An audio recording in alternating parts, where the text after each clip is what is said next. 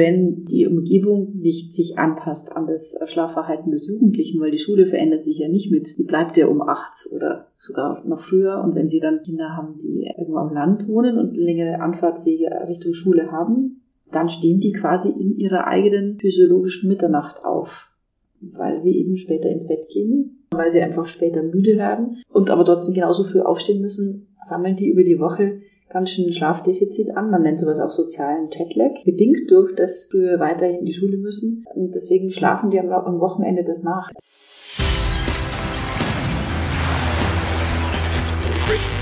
Gut zu wissen. Der Erklärpodcast der Tiroler Tageszeitung. Hallo und herzlich willkommen zu einer neuen Folge unseres Gut zu wissen Podcasts. Mein Name ist Renate Bergdold und ich widme mich heute mit unserer Expertin dem Thema Kinder- und Jugendschlaf. Eltern sind oft verunsichert, weil ihre Kinder anders schlafen, als sie selbst es gewohnt sind. Bei Säuglingen und Kleinkindern muss sich ein normaler Schlafzyklus erst entwickeln. Säuglinge schlafen auch tagsüber nach Bedarf, kleine Kinder halten Mittagsschlaf. Erst mit etwa drei bis fünf Jahren schlafen Kinder ausschließlich nachts. Aber selbst dann sind die typischen Schlafphasen noch nicht so stabil wie bei Erwachsenen. Im Jugendalter wird der Schlafprozess dann wieder komplett über den Haufen geworfen. Schlafmedizinerin Barbara Schneider erklärt mir, was es mit den verschiedenen Schlafverhalten von Kindern und Jugendlichen auf sich hat, warum wir heute kürzer schlafen als früher und warum Langeweile oft das beste Mittel ist, um in den Schlaf zu finden. Bevor wir in ein spannendes Gespräch über sozialen Jetlag, Schlafphasen, kindliches Schnarchen und nächtliche Epilepsie starten, gibt es wie gewohnt fünf Fakten, die gut zu wissen sind. Im Tiefschlaf zeigt das Gehirn spezifische Aktivitätsmuster, die sich in langsamen Wellen ausbreiten. Freiburger Schlafforschende konnten zeigen, dass diese Wellen bei Kindern ganz woanders im Gehirn entstehen als bei Erwachsenen. Fast ein Viertel aller Kleinkinder hat Probleme mit dem nächtlichen Durchschlafen.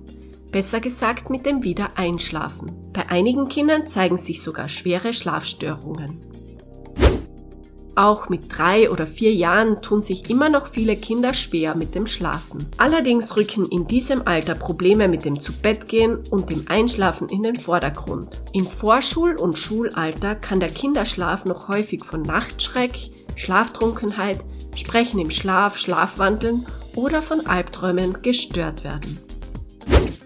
Von einer Schlafstörung wird in der Regel erst dann gesprochen, wenn sich ein bestimmtes Problem über einen längeren Zeitraum regelmäßig und häufig zeigt und das Kind älter als zwölf Monate ist. Kinder brauchen noch bis zu 13 Stunden Schlaf pro Nacht. In der Pubertät allerdings nimmt der Schlafdruck ab. Der Biorhythmus der Heranwachsenden stellt sich um. Der bisher gewohnte Schlafrhythmus verschiebt sich nach hinten. Das liegt daran, dass die Ausschüttung des Schlafhormons Melatonin erst später einsetzt. Hallo und herzlich willkommen. Ich darf heute Barbara Schneider von der Kinderklinik in Landshut begrüßen bei uns. Sie ist Schlafmedizinerin. Über das Thema sprechen wir heute, nämlich Schlaf bei Kindern. Und zum Einstieg würde ich dich gleich fragen, Barbara, schlafen Kinder denn so anders als Erwachsene? Ja, das kommt immer ein bisschen drauf an, wie man da fragt. Erstmal Hallo und danke für die Einladung, heute über das Thema mit dir zu sprechen. Ja, das kommt ein bisschen drauf an, wie alt das Kind ist. Wenn man so einen Säugling hat, ist es ganz normal, dass der nicht zusammenhängend schläft in der Nacht. Der muss immer wieder aufwachen, um ein bisschen was zu essen. Also die können das noch gar nicht. Das ist eine Entwicklungssache. So erst ab dem sechsten Lebensmonat, sagt man, ist es so ausgereift, dass es überhaupt möglich ist, längere Zeit zusammenhängend zu schlafen. Und dann kommen die Kindergartenkinder und Schulkinder, da gibt's wieder andere Themen, die den Schlaf mal stören können, bis hin zu den Jugendlichen, wo sich der Schlaf Wachrhythmus insgesamt ein bisschen verschiebt. Das sind nämlich die Kandidaten, die dann später ins Bett gehen, weil sie nicht so müde sind, aber dann in der Früh sich schwer tun mit Aufstehen und dann das Problem haben, dass sie einen Durchhänger haben morgens in der Schule. Also je nachdem, wen wir da haben, ist es unterschiedlich, wie geschlafen wird. Und letztendlich hängt es auch ein bisschen davon ab, ist das, was ich da sehe und erlebe, pathologisch, also hat es einen Krankheitsgewinn oder ist es eh ganz normal? Also das ist mal eine gute Unterscheidung, die man da treffen muss als erstes. Ist denn Schlaf etwas Genetisches oder ist das etwas, was mit Erziehung zusammenhängt? Beides ein bisschen. Also schlafen müssen wir alle. Das ist tatsächlich genetisch festgelegt und die Forschung ist sich da noch nicht ganz bis ins letzte Detail sicher, warum wir ihn überhaupt brauchen. Wir wissen ganz viele Vorgänge, die passieren nur im Schlaf. Wir wissen, was passiert, wenn wir nicht genügend schlafen oder wenn der Schlaf gestört ist. Das drückt sich dann im Verhalten aus. Aber so ganz bis hundertprozentig ins letzte Detail haben wir es noch nicht erforscht, weil es ja eigentlich unlogisch ist. Ja, das ist ein Zustand, wo ich mich von der Außenwelt absondere und eigentlich auch das Bewusstsein nicht da ist. Das ist ja nicht so ganz ungefährlich, ja, wenn man sich überlegt, wir sind Menschen, die eigentlich groß geworden sind mit der Situation Überleben im Draußen. Und da kann schon sein, dass wenn ich längere Zeit nicht darauf reagieren kann, was im Außen passiert, dass das gefährlich wird, ja, dass ich unterkühlt zum Beispiel oder dass ich eine Gefahr nicht rechtzeitig bemerke. Und deswegen ist es ein eigenartiges Phänomen, dass wir so viel Schlaf brauchen. Und das Geheimnis ist aber tatsächlich, dass das, was wir so als Durchschlafen erleben, gar nicht wirklich stattfindet, sondern dass wir immer wieder so ganz kleine Sollwachstellen haben, auch wir großen Erwachsenen, wo wir uns kurz orientieren, ist alles noch in Ordnung, geht's mir noch gut, ist irgendwo eine Gefahr oder eh nicht. Und wenn alles in Ordnung ist, drehen wir uns um und schlafen weiter. Und unser Kopf ist das schon so gewohnt, der radiert das im Gedächtnis aus und sagt, ah ja, war eh alles gut, brauche ich mir nicht merken. Wenn in so einem Moment irgendwas komisch ist, ja, irgendein Geräusch, was ich nicht kenne oder irgendeine Situation, die anders ist, wie ich es gewohnt bin, dann würde ich in so einem Moment auch richtig aufwachen, um darauf reagieren zu können. Also die Sache mit dem Durchschlafen ist so eine Sache, wie ist die Perspektive drauf? Und das Verhalten ist nochmal was oben dazu kommt. Wir wissen, dass sich unser Verhalten insgesamt verändert hat, seitdem wir elektrisches Licht haben. Schlafen wir aufgrund der Möglichkeit, Licht zu machen, anders, nämlich insgesamt kürzer.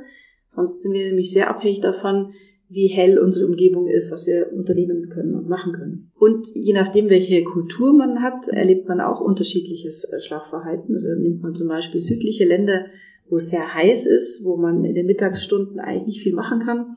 Die pflegen die Siesta, also die machen da einen Schlaf, eine Schlafzeit, um diese heiße Zeit zu überbrücken. Die sind dann logischerweise, wenn es Abend wird, noch gar nicht müde, weil sie ja schon geschlafen haben und da verschiebt sich der Einschlafzeitpunkt auch bei jüngeren Kindern oft nach hinten. Die gehen dann relativ spät ins Bett. Also sehr unterschiedliche Verhaltensweisen, die normal sein können und auf die Umgebung abgestimmt sind. Aber dass wir schlafen, dass wir schlafen müssen, um gesund zu sein, das ist tatsächlich genetisch bestimmt. Ein ziemlich komplizierter chemischer Vorgang, der viel mit unserer Kopfentwicklung, unserer Gehirnentwicklung zu tun hat. Ah, darauf würde ich dann noch gerne zu sprechen kommen. Vorher aber, ich glaube, da können viele Eltern auch Jungeltern ein Lied davon singen. Ab dem Moment, wo die Kinder da sind, kann man gar nicht mehr durchschlafen. Bei jeder Bewegung wird man automatisch wach. Das hat natürlich schon auch was damit zu tun, dass diese kleinen Zwergerl von uns abhängig sind und wir sie eigentlich versorgen müssen. Und gerade die Mamis da sehr sensibel sind auf Geräusche, die das Kind macht. Die Papis sind da manchmal etwas besser Schläfer, ja, das stört manchmal auch so. Man sagt, hörst du denn nicht? Da ist jemand schon wieder wach. Aber es hat was damit zu tun, dass die, wenn sie sich melden, natürlich auch versorgt gehören. Hat das auch etwas mit der hormonellen Umstellung zu tun? Ja, die Hormone bedingen auch das, dass man das tatsächlich in seiner eigenen Hormonveränderung ganz gut toleriert am Anfang. Sonst würde man ja gleich vollkommen in den Schlafentzug hineinrutschen und sich merkwürdig fühlen, wobei viele Mamis das auch erzählen. Wenn es sehr extrem ist, dass man immer wieder seinen eigenen Schlaf unterbricht, fühlt man sich entsprechend auch am Tag nicht besonders. Aber wenn man jetzt mal die Seite des Babys anschaut, dann muss man das 24 Stunden denken. Ja, das macht am Tag genau das Gleiche. Das schläft, wacht auf, um zu essen und versorgt zu werden und schläft dann wieder. Also ganz am Anfang des Lebens hat man so einen Wechsel. Alle zwei, drei Stunden kommt der Säugling, um was zu trinken. Und das macht er am Tag genauso wie in der Nacht. Und am Tag ist es so eine Normalität, die man ganz gut, mehr oder weniger gut integrieren kann in seinen eigenen Ablauf. Und in der Nacht unterbricht es aber immer den eigenen Schlaf. Und deswegen ist das so anstrengend. Es ist aber normal am Anfang des Lebens. Und die Kinder in dem Alter haben den Vorteil, dass die sich so den Schlaf zusammensammeln können. Also für die ist das ganz physiologisch so gedacht, dass die immer wieder aufwachen. Und deswegen sammeln die tagsüber und nachts über ihren Schlaf und kommen auf ihre ausreichende Schlafmenge. Die Mamis und Papis haben aber das Problem, dass wenn sie schlafen, immer wieder geweckt werden. Und damit ist ihr eigentlicher Schlaf in der Nacht unterbrochen, was sehr anstrengend sein kann. Und wenn sie da mit einem kleinen Menschen zu tun haben, der sehr oft was braucht, dann ist es manchmal gefühlt ein Kind, das eine Schlafstörung hat. Und da muss man gut hingucken, was ist eigentlich normal und was stresst gerade die Familien und wie kann man unterstützen, dass es besser und runter läuft. Was passiert denn jetzt eigentlich im Gehirn? Ist es gerade am Anfang anders als im jugendlichen Alter, sage ich jetzt mal, oder im, im jungen mhm. Erwachsenenalter? Ja, wenn man sich ähm, über das EEG erfasst man den Schlaf. Also EEG sind so Elektroden, die man an den Kopf anbringt, um zu gucken, wie funktioniert das Gehirn, so ähnlich wie beim EKG, wo ich gucke, wie funktioniert das Herz, so muss man sich das vorstellen. Und dann kann man anhand der Wellen, die man da ablesen kann, ganz gut die Veränderung zeigen, die stattfindet vom ganz kleinen Baby bis hin zum Jugendlichen. Also am Anfang ist sehr viel dem geschuldet, dass diese Synapsen noch nicht sehr viele sind und noch nicht sehr viele Verbindungen haben und es noch sehr in einem langsamen Wach-Schlafrhythmus hin und her pendelt. Man kann aber am Anfang schon unterscheiden zwischen einem tiefen Schlaf, der ganz entspannt ist, und einem etwas lebendigeren Schlaf, wo mehr Augenbewegungen zum Beispiel zu sehen sind, obwohl das Kind schläft. Und das reift mit der Zeit aus, so dass man auch in diesem EEG, in diesen Wellen, sogenannte Grapho-Elemente erkennen kann, die uns zeigen, wie tief schläft derjenige. Also es gibt Schlafspindeln zum Beispiel, die haben auch eine Bedeutung. Und der Tiefschlaf hat ganz langsame, hohe Wellen. Und der aktive Schlaf oder der REM-Schlaf zeichnet sich dadurch aus, dass es eigentlich ganz kleine Wellen sind im EEG und der Körper ganz entspannt ist, aber die Augen ganz schnell hin und her gehen. REM steht für Rapid Eye Movement, also so ganz schnelle Augenbewegungen. Also alles Beschreibungen, die uns helfen zu erkennen, wie tief schläft jemand. Die aber auch beschreiben, wie gut ist das Gehirn schon miteinander in Verbundenheit, also wie gut ist es schon ausgereift. Und das hat auch eine Entwicklung vom Säugling bis zum Jugendlichen, also vor allen Dingen vom Säugling erstmal bis zum Kleinkind, bis zum Schulkind. Und beim Jugendlichen gibt es dann nochmal Umbauprozesse, die das eben alles nochmal ein bisschen verändern können. Deswegen schlafen die Jugendlichen auch nochmal speziell anders, wie jetzt ein Schulkind, das irgendwo mal so eine stabile Schlafmenge auch aufrufen kann, wo man sagt, das ist jetzt das, was passt und was genügend Schlaf. Gibt es denn tatsächlich so einen Unterschied zwischen guten Schläfern und schlechten Schläfern mhm. oder ist das nur ein Eindruck, den wir jetzt gewonnen haben, weil weil es so unterschiedlich passiert? Ja, es gibt, ich, ich sage immer, es gibt gute Regulierer und schlechte Regulierer. Also der Schlaf, wenn man ihn dann anschaut und untersucht, ist meistens von seiner Qualität her gut, auch bei den sogenannten schlechten Schläfern. Aber es gibt Menschen, groß und klein, bei den Kindern genauso wie bei den Erwachsenen, die diese Übergänge schlecht hinbekommen, also vom Wachen in den Schlaf finden. Es gibt Menschen, die legen sich hin und finden es wunderbar und können sich da sehr schnell in den Schlaf hineinbegeben. Und es gibt Menschen, die tun sich mit Loslassen ein bisschen schwerer und denken vielleicht auch noch, also so ein Schulkind denkt dann auch noch viel drüber nach, wie war denn der Tag. Bei den Erwachsenen kennt man das ganz extrem, wenn viel los war, kommt man im Kopf gar nicht so zur Ruhe. Und dann kriegt man die Kurve in den Schlaf schlecht. Weil Schlaf was damit zu tun hat, dass man sich sicher fühlt und dass man nicht erwartet, dass noch irgendwas Dramatisches passiert. Und da gibt's unterschiedliche Typen. Also die einen, denen ist das ein bisschen egaler, die schaffen das schneller und Menschen, die da sehr auch in ihren Kopf drin sind, die tun sich das schwerer. Bei den kleineren Kindern ist es manchmal so, dass das Gefühl, das aufkommt, wenn man müde ist, unangenehm ist. Also es gibt Menschen, die tatsächlich dieses müde Gefühl und ich oh, schlaf gleich ein, als nicht besonders positiv erleben. Und das sind meistens so diese kleineren Kinder, die so drüber sind, die das auch anschreien. Ja, wo sie sagen, ich, oh, ich will eigentlich auch gar nicht schlafen, ich wehre mich dagegen mit allem, was ich habe, bis es dann kippt und nicht mehr geht. Und das sind oft auch Kandidaten, die dann morgens wieder aufwachen und grantig sind und genauso schreien, weil der Übergang zwischen dem Schlafen und dem Wachen auch unangenehm empfunden wird. Und die schlechten Schläfer entstehen dadurch in der Wahrnehmung, dass wenn man in der Nacht aufwacht, häufig das gleiche Problem ist. Ja, ich bin kurz aufgewacht, um zu checken, ist alles in Ordnung. Und das Gefühl, ich bin müde, ist immer noch blöd. Und das sind oft Kinder, die Unterstützung beim Wiedereinschlafen brauchen. Deswegen sind es gar nicht so die schlechten Schläfer, sondern die schlechten wieder hineinschlupfer in den Schlaf. Kann man das denn tatsächlich irgendwie unterstützen? Gibt es da Verhaltensmaßnahmen? Ja, wenn ich merke, es ist ein Kleinkind zum Beispiel, das schlecht in den Schlaf hineinfindet, dann sollte die Situation rund um den Schlaf möglichst stabil laufen und unaufgeregt. Ja, das, was man dann so macht, zwischen Abendessen und ins Bett gehen, dann nicht mehr große Action und die Kissenschlacht oder viel Medienkonsum, das pusht nochmal richtig auf, sondern eher, ich sage immer, man soll langweilig werden als Eltern um das Signal zu geben, es passiert auch nichts mehr Aufregendes, es ist nichts mehr zu erwarten, was da um die Ecke biegt. Und entsprechend auch in der Nacht, wenn das Kind aufwacht und den Eltern signalisiert, ich komme hier nicht wieder in den Schlaf, eher dann auch nochmal zusprechen und sagen, ja, ist blöd, aber es ist jetzt Nacht und wir schlafen und gar nicht so sehr groß aufwendig was veranstalten ist manchmal schwer und manchmal gelingt einem das auch deswegen nicht, weil man ein bisschen verzweifelt sein kann als Eltern, wenn Kinder immer wieder so nicht weiterkommen mit dem Schlafen und man versucht, das durch irgendwelche Methoden auszugleichen. Also es gibt viele Eltern, die dann anfangen, bei den Säuglingen durch Schunkeln und Tragen eine Beruhigung herbeizuführen. Und das gelingt auch oft, ja, weil das ist Schunkeln, der was Beruhigendes hat. Gibt aber auch das Extreme, wo es das Schunkeln verlässt, sondern schon sehr viel Bewegung ist, dass ich das Kind überhaupt beruhigen kann. Und das ist ein bisschen kontraproduktiver, wenn ich sehr viel machen muss, um das Kind zu beruhigen. Heißt das immer, ich setze einen viel größeren Reiz, um dieses unangenehme Gefühl, das das Kind hat, zu überfahren. Und dann, wenn ich aufhöre zu schunkeln, ist dieses unangenehme Gefühl wieder da und dann wachen die Kinder oft wieder auf und es geht der ganze Spaß wieder von vorne los. Deswegen muss man ein bisschen aufpassen, dass man nicht zu sehr die Hauptperson in der Einschlafsituation ist als begleitender Erwachsener. Sonst fordern das die Kinder immer wieder ein, auch wenn sie nachts wach werden.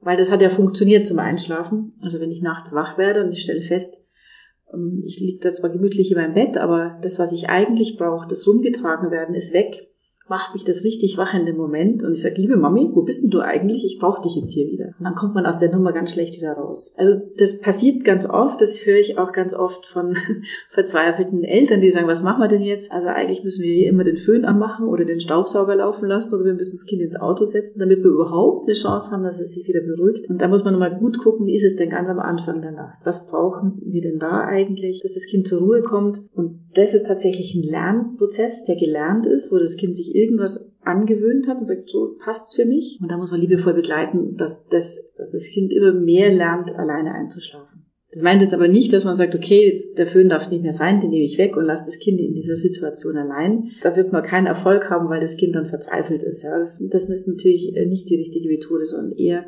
gucken, was könnte man machen, damit es trotzdem zu einer guten Regulation kommt, ohne dass man Hilfsmittel gibt ja auch genügend Ratgeber. Mittlerweile ist ja ein großes Geschäft, mhm. wie man seinen Kindern wieder solche Verhaltensmuster ablernen kann.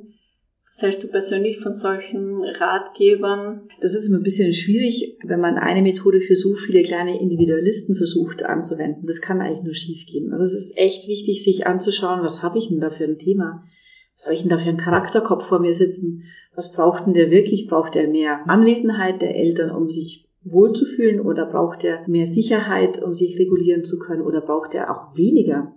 Ja, manche Kinder reagieren auf viele Angebote mit nochmal der Steigerung des eigenen Wachheitsgrades. Oft muss ich den Eltern sagen, mach mal ein bisschen weniger. Ja, ihr macht da eigentlich viel zu viel, das ist viel zu aufwendig. Weniger ist oft mehr. Und wenn ich mir nicht anschaue, wen habe ich denn da vor mir? Habe ich ein ängstliches Kind oder habe ich ein sehr forderndes Kind oder habe ich einen, ja, so einen kleinen Charakterkopf, der von 0 auf 180 schnell ist, dann tue ich mir keinen Gefallen, wenn ich eine Methode auf alle anwende weil das hilft nur bei 10 Prozent. Und deswegen sind so Ratgeber immer ein bisschen schwierig.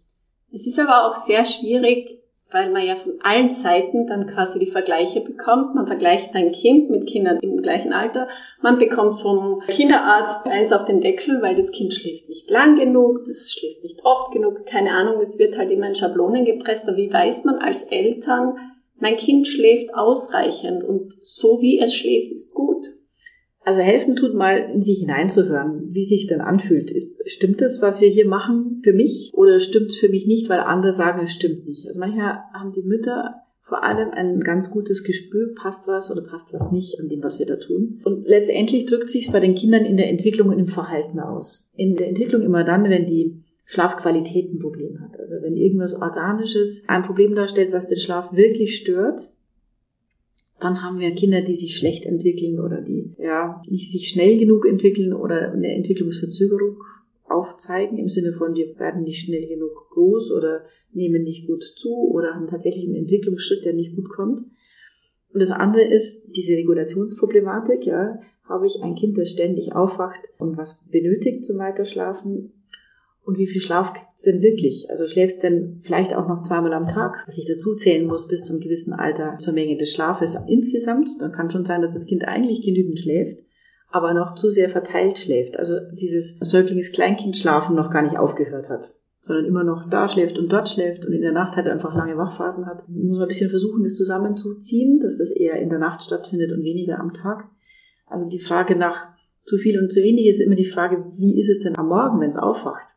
Habe ich da einen relativ schnell fröhlichen Menschen vor mir oder merke ich, boah, die Müdigkeit bricht ständig durch oder ich habe ein knatschiges Kind oder ich habe ein Kind, das tatsächlich auch verhaltensauffällig ist und, und seine Affekte, seine Stimmungen nicht gut regulieren kann. Da sollte man immer drüber nachdenken, stimmt die Menge und vor allen Dingen stimmt auch die Qualität vom Schlaf. Sollte man auch auf andere Einflussfaktoren achten, wie beispielsweise Ernährung? Kann man damit auch etwas bewirken? Ja, da kann man tatsächlich vieles bewirken. Ganz grundsätzlich ist mal, ein leerer Bauch kein guter Schläfer. Also das ist ein großes Signal an den Körper, da stimmt was noch nicht. Ich habe noch nicht genügend gegessen. Das passiert manchmal, wenn die Kinder sich umlernen von reiner Milchmahlzeit auch auf Breikost. Da kann das mal so ein Move sein, wo man sagt, am Abend gebe ich mal den ersten Brei zuerst, dann ist der Bauch ein bisschen voller. Dann kommt man vielleicht auch länger durch die Nacht wegen, dem, wegen diesem Sattheitsgefühl. Man kann aber auch das Gegenteil bewirken. Wenn der Bauch zu voll ist, kann man schlecht einschlafen. Also da ist auch die Menge dann und der Zeitpunkt wieder wichtig um zu gucken. Und es gibt durchaus auch Kinder, die manche Nahrungsmittel nicht so gut vertragen, damit geblähten Bauch reagieren und dann, wenn so ein Pups quer liegt, das ist auch nicht sehr angenehm. Und man hört dann so Hausmittelchen, Milch mit Honig, solche Sachen. Ja, Milch mit Honig ist so ein altes Großmutterrezept, das gar nicht so das Verkehrteste ist, weil im Honig Stoffe drin sind, die tatsächlich eher beruhigend wirken. Das ist eigentlich auch das Betthupferl nochmal ein bisschen über den Serotoninweg, also ein bisschen ein Glückshormon, das Melatonin anzuschubsen. Das ist ein Umweg, den man da gehen kann sollte man natürlich jetzt vor dem Zähneputzen machen und nicht erst danach. Und das sollte auch die Menge an Süßigkeiten natürlich nicht überwiegend sein, weil das pusht wieder hoch. Glucose pusht ein, Zucker pusht ein, aber kann am Abend mit einer kleinen Dosis auch dazu führen, dass es eben das Melatonin anschubst. Und das Melatonin ist das Signal an den Körper, dass es abends ist und dass jetzt eigentlich alle Körperzellen auch in den Nachtmodus schalten sollen. Und das Melatonin wird aber nur ausgeschüttet, wenn es dunkel genug ist. Also es hat was damit zu tun, wie wir in der Natur unterwegs sind. Da ist blauwelliges Licht am Morgen und rotwelliges Licht am Abend. Das hat jetzt mit der direkten Farbe nichts zu tun, sondern mit der Zusammensetzung der Wellen. Deswegen ist am Abend es auch sinnvoll, blauwellige Lichtquellen wegzulassen. Die haben wir dummerweise aber in all unseren modernen Geräten, also im Computer sind die drin und im Handy sind sie drin.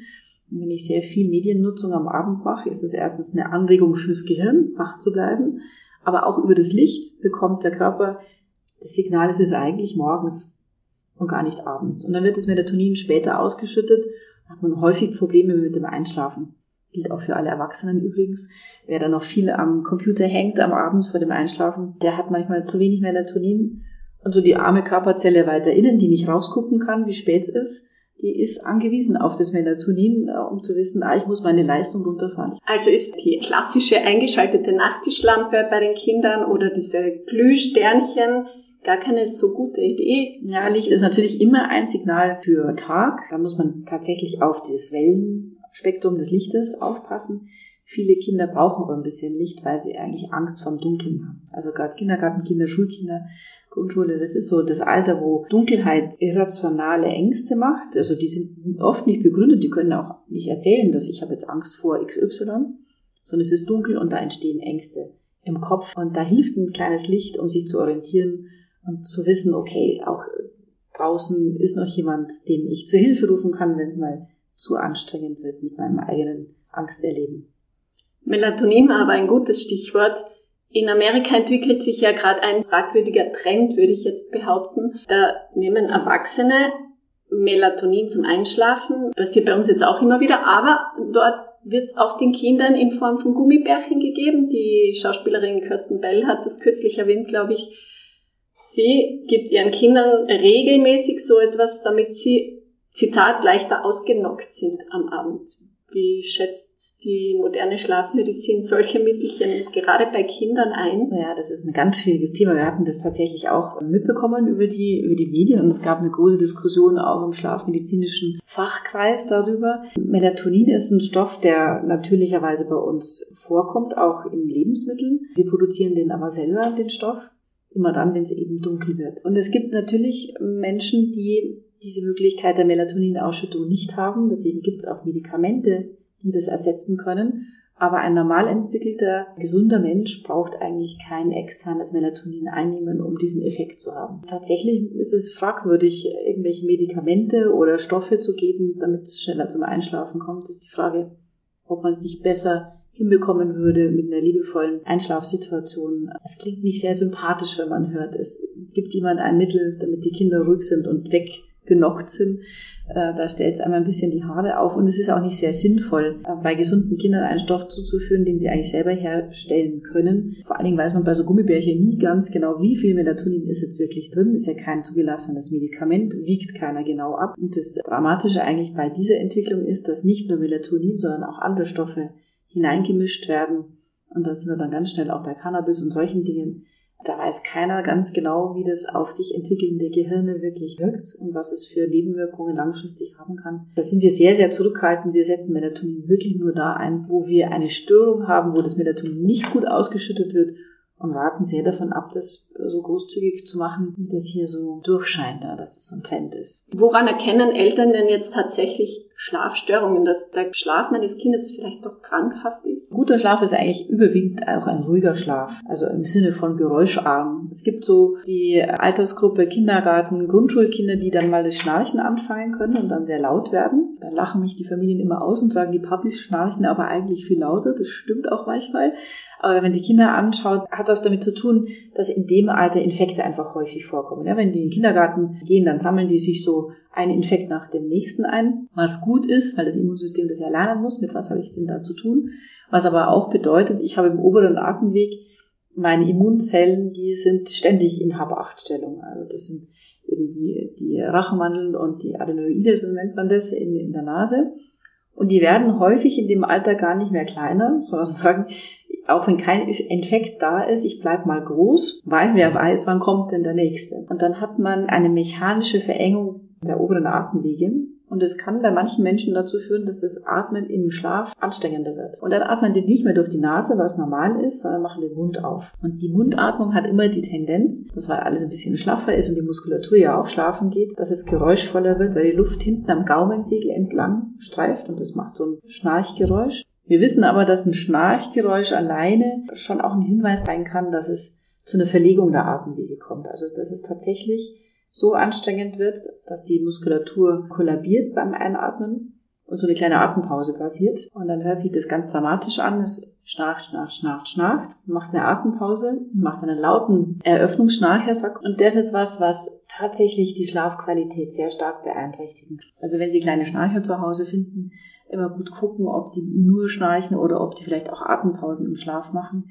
Das sollte man tatsächlich untersuchen lassen, weil das dazu führen kann, dass die Kinder eigentlich chronisch unausgeschlafen am Morgen sind.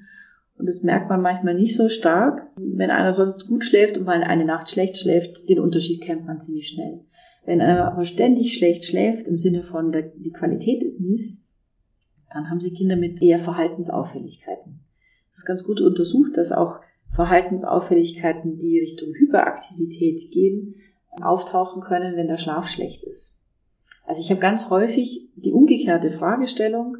Da kommt ein Kind mit einer Verhaltensform, die hyperaktiv wirkt und wenn man dann aber den Schlaf anguckt, dann kommt man drauf, dass es eine Ursache hat. Und wenn man die Ursache beseitigen kann, hören die Symptome der Hyperaktivität oft auch wieder auf. Guter Hinweis an alle Eltern. Man ist jetzt nicht zwölf Stunden in der Nacht bei, beim Kind, meistens wenn es schon ein bisschen größer ist. Das heißt, oft man das gar nicht mit, wenn das ja, Kind genau. schlecht schläft. Also schnarchen vielleicht schon noch. Eignen sich Ferienzeiten meistens mhm. dazu, das rauszufinden. Mhm schläft man ja häufig mal anders als gewohnt und mehr zusammen oder erlebt sich auch anders. Also da mal das Ohr aufmachen lohnt sich tatsächlich bei den Kleinen. Es gibt aber auch schlimmere Sachen, würde ich jetzt unter Anführungszeichen sagen, Atemaussetzer. Mhm. Und ich erinnere mich halt, wie die Kinder noch klein waren, diese Babymatten, wo man eben versucht hat, dem plötzlichen Kindstod entgegenzuwirken quasi. Mhm. Ist das ein weit verbreitetes Phänomen? Also zum Glück ist die Säuglingssterblichkeit durch den plötzlichen Kindstod ganz extrem stark zurückgegangen. Auch das ist ein Phänomen, wo wir gedacht haben, es gibt nur eine Ursache, dass sowas passiert und haben lange geforscht oder die Forschung war da lange unterwegs und hatte sich genau auch auf solche Atempausen fokussiert und hat sich gedacht, na ja, wir screenen Aleph-Säuglinge und die, die solche Atempausen zeigen, haben ein höheres Risiko wie die anderen. Und leider ist es halt immer wieder nicht so einfach, wie man sich das so denkt sondern es sind mehrere Ursachen, die zusammenkommen müssen und auch das ist noch nicht endgültig erforscht. Aber weil man gesehen hat, es muss mehrere Ursachen geben, hat man sich nochmal drauf gestürzt und hat gesagt, was, was ist denn den Babys passiert, die jetzt da verstorben sind? Wie sind die aufgefunden worden? Und hat daraus Empfehlungen erarbeitet. Also die Empfehlungen, die wir jetzt haben, dass die Säuglinge auf dem Rücken liegen sollen, möglichst einem Schlafsack schlafen sollen, eben nicht mit einer Bettdecke zugedeckt, dass eben die Bettdecke nicht übers Gesicht rutschen kann, kein Nestchen, kein Kopfkissen. Das klingt immer alles so unromantisch, aber es dient einfach dem Schutz, dass es zu keiner Überwärmung und Überdeckung kommt. Und ganz wichtig, eben auch rauchfreie Umgebung für den Säugling. Das sind alles so Erkenntnisse, die gewonnen wurden aus diesen Untersuchungen und die dazu geführt haben, dass die Sterblichkeitszahlen tatsächlich sehr stark zurückgegangen sind. Die Matten gibt's immer noch mit der Idee, wenn ich eine Atempause erkenne und Dinge Alarm gibt, dann bin ich rechtzeitig dran und kann handeln. Die Idee ist ja immer per se nicht falsch. Das Dumme ist, dass die Kinder irgendwann mal anfangen, sich mehr zu bewegen im Schlaf. Und diese Matten sind eigentlich nur Bewegungsdetektoren. Und wenn aber so ein Säugling mal aus dieser Erkennungszone rausrutscht, weil er sich mehr bewegt, dann gibt es einen Alarm, den man nicht mehr nachvollziehen kann. Ist das Baby aus der Erkennungszone herausgerutscht oder hat es wirklich ein Problem gehabt? Und dann ist die Angst riesig groß, dass da was ist. Führt meistens zu großen Untersuchungen beim Säugling wo zum Glück meistens nichts rauskommt, aber dann die Verunsicherung ist einfach dann da. Deswegen ist immer die Frage, ist das sinnvoll oder nicht? Lieber die Empfehlungen einhalten, das hat einen größeren Effekt tatsächlich in der Säuglingssterblichkeitsprävention. Wenn man jetzt generell fürchtet, dass das Kind eine Schlafstörung hat, wie geht's denn da weiter? Was kann man mit dem ins Schlaflabor gehen? Und wenn ja, wie, wie macht man das eigentlich? Das ist eine gute Frage, weil so viele Kinderschlaflabore gibt es leider nicht, wo man sich da hinwenden kann. Letztendlich ist aber tatsächlich der Kinderarzt erstmal die Anlaufstelle, um mit dem mal nochmal zu besprechen, ist das jetzt meine Wahrnehmung, die nur so ist, oder haben wir ein Problem? Und äh, es gibt ganz gute Fragebögen, die da nochmal unterstützen können. Die gucken, läuft mit dem Schlaf alles gut? Wie ist es mit der Atmung? Wie ist es mit Bewegungsauffälligkeiten? Und ja, tatsächlich wäre der Weg, wenn ich es ganz genau wissen will, dann ins Schlaflabor, um den Schlaf anzuschauen. Ein Schlaflabor hat immer ein bisschen den Nachteil, dass ich in einer Umgebung schlafe, die mir fremd ist, mit Kabel und Elektroden drauf, was auch ungewöhnlich ist. Es geht aber nicht darum zu gucken, wie schlafen die Leute normal, sondern eigentlich gibt es eine organisch bedingte Störung, die den Schlaf verunmöglicht oder stört. Und das sieht man auch unter so artifiziellen Schlafbedingungen wie in einem Schlaflabor. Also das würde ich wirklich nur machen, wenn ich den Eindruck habe, es ist was Organisches, was ich ausschließen muss. Es gibt bei manchen Bewegungsauffälligkeiten, Klammer auf, muss ich gleich dazu sagen, Kinder bewegen sich sehr viel mehr im Schlaf wie Erwachsene und haben das Phänomen, dass sie trotz der Bewegung weiterschlafen. Das führt dazu, dass die Kinder manchmal nicht merken, dass das Bett schon zu Ende ist. Also die Rausfaller, das ist so der Klassiker, dass die sich bewegen im Schlaf, während der Erwachsene, bevor der sich bewegt, immer kurz aufwacht. Das ist der Unterschied. Und das ändert sich eben dann im Laufe des Lebens dass man eben immer ein bisschen vor der Bewegung aufwacht und dann eben nicht mehr aus dem Bett purzelt als Erwachsener. Darüber hinaus, über dieses normale Maß an mehr Bewegung, gibt es auch Kinder, die sich extrem viel mehr bewegen, was dann wieder schlafstörend sein kann. Und es gibt Bewegungen, die aber auch auf ein anderes Problem hinweisen können, auch Kampfanfälle zum Beispiel, die nur in der Nacht passieren und wo so ganz klare Bewegungsmuster auftreten, wo man schon gut hingucken muss, was habe ich denn da? Ist das jetzt eine Form von Schlafwandeln oder ist es eine Form, die eigentlich in den pathologischen Bereich gehört, wo man eine Epilepsie ausschließen muss oder wo man auch manchmal mit einer Epilepsie zu tun hat? Also das kann tatsächlich vorkommen, dass sich eine Epilepsie nur in der Nacht mhm. äußert. Mhm. Ja. Wusste ich auch nicht. Ja, so schlafbezogene Epilepsieformen, die dann auch immer aktiv werden, wenn diese Schlaftiefen sich verändern. Also wenn man von einem Schlafstadium, so nennen wir das, ins andere wechselt, dann muss das Gehirn quasi auch viel umschalten und das sind so wackelige Situationen fürs Gehirn. Wenn man da anfällig ist, kann das mal ein Kampfanfall aus. Apropos Gehirn umschalten, du hast es vorhin eh schon angesprochen, in der Pubertät ändert sich der Schlaf nochmal. Warum ist das genauso? Was passiert da im Gehirn, dass sich mein plötzlich von 6 Uhr früh schrammstehendes Kind äh, ich um bis 11 Uhr, 12 Uhr nicht mehr aus dem Bett bekomme?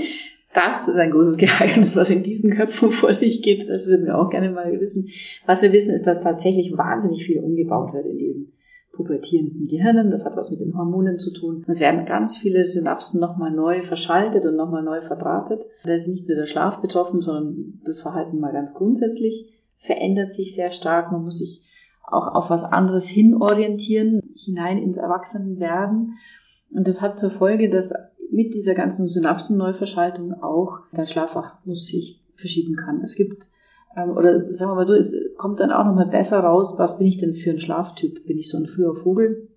Oder bin ich eher so eine Eule, die später ins Bett geht? Aber die pubertierenden Menschen haben immer die Tendenz, etwas später müde zu werden, weil die messbar später ihr Melatonin ausschütten. Und das scheint was mit dem Synapsenumbau zu tun zu haben. Und es hat wahrscheinlich hat es auch irgendeinen super Sinn in der Evolutionsgeschichte, den man auch nicht mehr so ganz gut erfassen kann. Aber es gibt Theorien, die beschreiben, in so einem Familienverband gibt es eben unterschiedliche Schläfer, dass zum Beispiel die jagenden Halbstarken später ins Bett gehen, weil die noch auf der Jagd waren.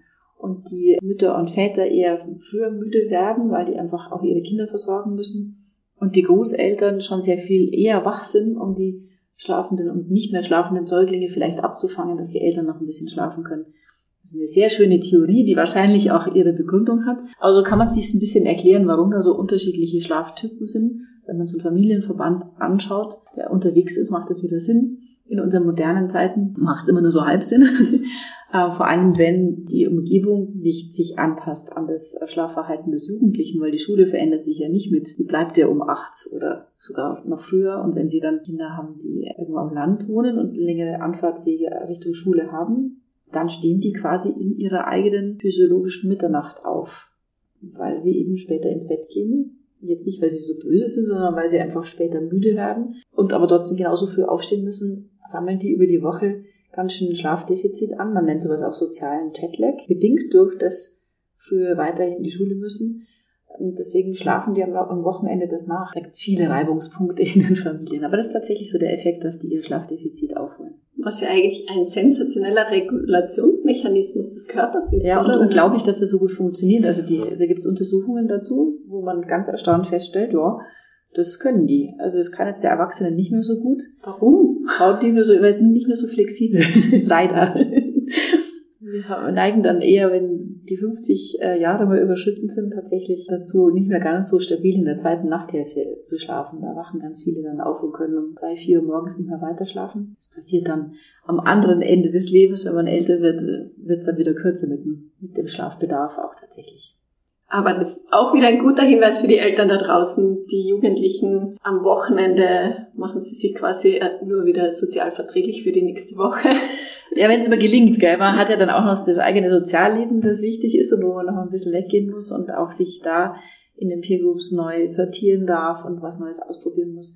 Also da spießt sie es schon manchmal. Du forschst ja wirklich viel auf dem Gebiet. Jetzt die letzten zwei Jahre hat sich bei Kindern durch Covid auch der Schlaf oder das Schlafverhalten verändert? Ja, wir haben das ziemlich schnell gemerkt, wobei es jetzt gar nicht per se erstmal das Virus war, wobei das auch tatsächlich Schlafstörungen machen kann.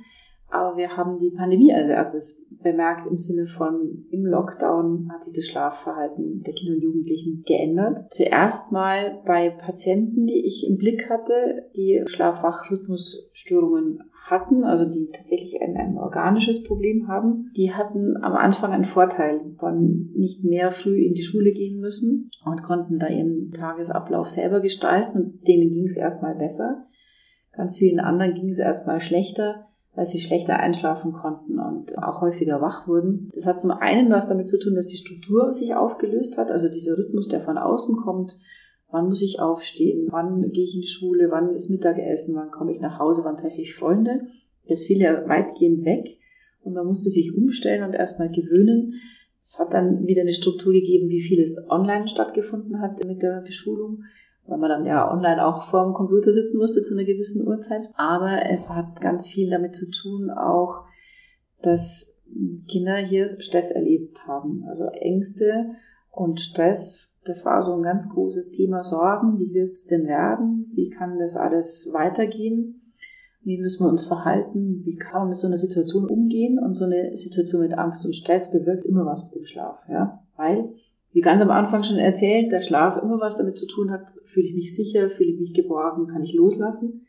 Wenn eigentlich mein Umfeld in Angst ist, dann schläft man schlecht und wacht auch häufiger auf und hat auch oft noch Gedanken, die da das Kreisen anfangen.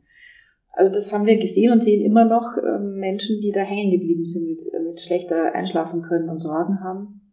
Vor allem Jugendliche haben da nach wie vor große Probleme. Einen Punkt, den ich in dem Zusammenhang noch gern ansprechen würde, weil ich es immer wieder gehört habe, dass Kinder dann wieder angefangen haben oder angefangen haben, Bett zu nässen. Bettnässen kann durchaus ein Anspannungsthema sein, also ein psychisches Moment. Manchmal sehen wir das auch bei den schlechten Schläfern. Bei den ganz kleinen Kindern ist es der Effekt, dass man nicht wach genug wird, wenn man die Blase voll ist. Also da muss man ein bisschen unterscheiden. Die ganz Kleinen überschlafen manchmal das Signal. Das ist eigentlich ein Thema für zu tiefen Schlaf. da muss der Körper erst lernen, dass das ein Signal ist, auf das man mit einer Wegreaktion reagieren muss. Das ist so der Übergang zum Trockenwerden manchmal, der sich verzögert oder es dann noch im Schulalter äh, stattfindet und sehr belastend sein kann. Aber auch psychischer Stress und Anspannung können dazu führen, dass das Körpersignal nicht mehr gut wahrgenommen wird und es dann zum Einnässen führt. Und bei älteren Kindern ist es dann rein psychisch. Muss man abklären, gibt es natürlich auch mal organisch, dass da was nicht ganz in Ordnung ist, die Blasenentleerung nicht gut funktioniert. Aber wenn es eigentlich schon mal gut funktioniert hat und es kommt so eine stressige Situation um die Ecke und man fängt das Einnässen wieder an, ist es ganz häufig eher ein Stress, der sich so ausdrückt. Dann drückt sich das eher auf einer Körperebene aus, weil es schlecht in, in die Worte kommt. Da wäre nochmal zu schauen, eine Möglichkeit zu geben, dass es raus kann, dass die Kinder da den Stress auch wieder loswerden. Und man glaubt ja gar nicht, was da stresst. Also das sind wir ja mit unseren großen Köpfen als Erwachsene, die vieles sehen und äh, einordnen können, tun wir uns eh schon schwer, aber wir tun uns immer noch leichter, wie Kinder, die nicht groß auf einen Erfahrungsschatz zurückgreifen können. Und für die sind manchmal Dinge, die für uns logisch sind, unlogisch und machen Angst. Also das ist mal ganz unabhängig gedacht, dass man immer gut gucken muss, was ist jetzt die Sorge eigentlich eines kleinen Kindes, das ist eine echte, reale Sorge, die es manchmal nicht in den, in den Ausdruck bringt. Also eine auch manchmal irrationale Sorge vor einem Krokodil unterm Bett zum Beispiel. Und wenn man darüber nicht sprechen kann, weil man vielleicht auch keinen findet, der einem sowas glaubt oder zuhört, dann bleibt diese Sorge bei einem drin und dann wird die Angst immer größer und dann hat man tatsächlich irgendwann mal auf der Körperebene ein Symptom. Also abgesehen vom gut hinschauen für Eltern, was sind denn abschließend noch so deine drei To-Go-Tipps, damit Kinder wirklich lernen, gut zu schlafen? Also ich glaube, wichtig ist einmal festzuhalten, dass es Phasen gibt im Leben, wo man auch schlecht geschlafen werden kann. Das ist nicht immer gleich ein Oberdrama. Wenn es wieder weggeht, wunderbar. Wenn das eine Situation ist, mit der eine Familie auch gut klarkommt, also Kinder, die zum Beispiel Zähne bekommen oder eben Verdauungsschwierigkeiten haben und sich da schwer tun und Unterstützung brauchen, gibt es Familien, die sagen, ja, das ist halt jetzt so, das ist anstrengend, wir kommen gut klar. Und es gibt Familien, die sagen, ja, das ist so, aber wir kommen an unsere Grenzen mit unseren eigenen Nerven, wir kommen nicht mehr gut klar. Wenn man nicht mehr gut klarkommt, dann darf man sich Hilfe holen. Dann darf man auch tatsächlich nicht hinterm Berg halten, sondern sagen, ich irgendwie, weiß ich nicht, ich kann es nicht gut einordnen, habe ich jetzt ein Problem oder nicht, aber ich habe einen Stress und ich brauche jemanden, der mich da unterstützt. Das ist ganz, ganz wichtig, dass man rechtzeitig bevor die eigenen Nerven total durchbrennen, sich Unterstützung holt. Und das kann, wenn es gut ist, auch im eigenen Familienkontext sein oder bei Freunden, wenn es darüber hinaus aber Hilfe bedarf, auch an die Stellen gehen, die einem helfen können. Das ist das eine, glaube ich, dass man selber auch auf sich aufpassen muss als Eltern, als Begleiter. Da der Schlaf kommt nur bei den Kindern gut, wenn ich das selber einigermaßen relaxed vermitteln kann, dass Schlaf eigentlich was Tolles ist und keine Katastrophe. Das andere ist, dass wir uns unterstützen können, uns alle unterstützen können, wenn wir einen guten Rhythmus leben. Das kann von außen gut eingeführt werden, also zum Beispiel immer zur gleichen Zeit zu essen oder immer zur gleichen Zeit das Bettgehen anzustreben. Das ist eine Unterstützung, weil der Körper sich das angewöhnt und sagt, aha, jeden Tag um 19 Uhr bin ich da bettfertig und äh, das hat so auf der Körperebene nochmal eine Signalwirkung. Ich glaube, das ist auch nochmal ganz wichtig, eine gute Schlafhygiene zu haben und mit Medienkonsum am Abend muss man einfach ein bisschen aufpassen, weil es sehr anregend ist. Manche Kinder aber auch Sachen gar nicht gut einordnen können, das mit in den Schlaf nehmen und dann schlecht träumen, weil man auch da gut gucken muss, wie viele Signale zum Beispiel über ein blauwelliges Licht aus Versehen noch mitgesandt werden, wo der Körper anders reagiert, als ich es eigentlich haben möchte.